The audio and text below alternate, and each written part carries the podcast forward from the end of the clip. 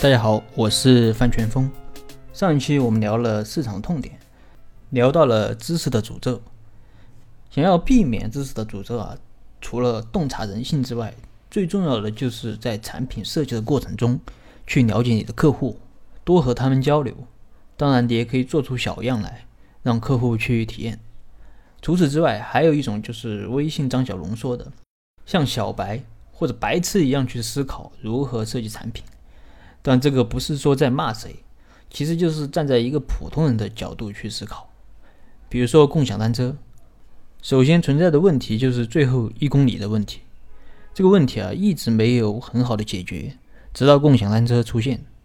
你会发现，自行车一百年前就有了，一百年前的自行车和现在的自行车并没有本质的区别。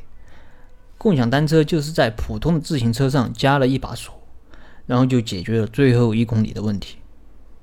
如果你完全从产品的角度去思考，这个锁和自行车都是很早就出现的，但为什么一直没有共享单车呢？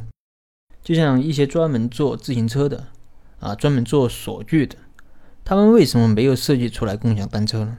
最后反倒是被一个行外人设计出来了。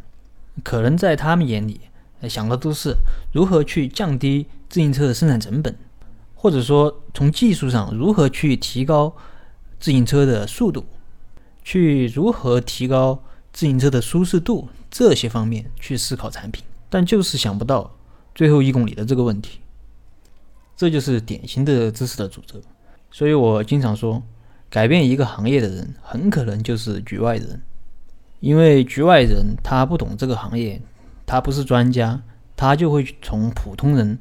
啊，从一个小白的角度去思考问题，那么这就是如何去发现行业的痛点。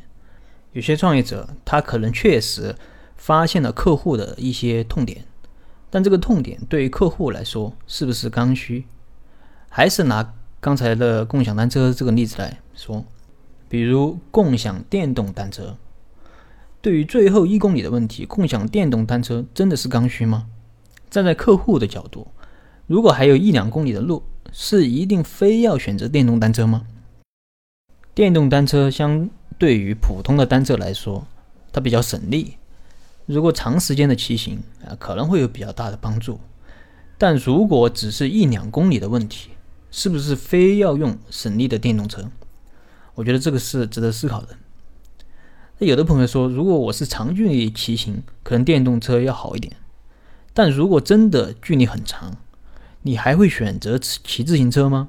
啊，会不会去选择地铁或者公交啊，或者自己开车啊？这样会不会是更好的选择呢？当然，如果电动车能够做到和共享单车一样的成本，我觉得还是有一定的竞争力的。但现在啊，几乎是不可能实现的。所以，我觉得电动共享单车就是一个典型的伪需求，或者说一个弱的需求，它不是真正的刚需。那么这就是关于行业痛点的一些问题。除此之外，啊，那么在写商业计划书的时候，啊，可能还有一些误区。比如说，呃，创业者把这个痛点啊，他把握的很好，可能投资人看了都觉得这确实是一个痛点，但真正做出来的产品，它未必能应对这个痛点，或者说产品做出来了，但是成本非常高，啊，反正就是没有商业价值。还比如说。夸大了这个刚需的范围，你可能觉得你的产品是大小通吃，各种年龄段的人都会买，但实际上可能只有老年人会买。那么以上就是关于市场痛点的一些问题啊。下一期我准备和大家分享一下解决方案，也就是产品的问题。好了，今天的分享就到这。如果你有什么疑问，你可以添加我的微信或者给我留言，我们再深入的沟通交流。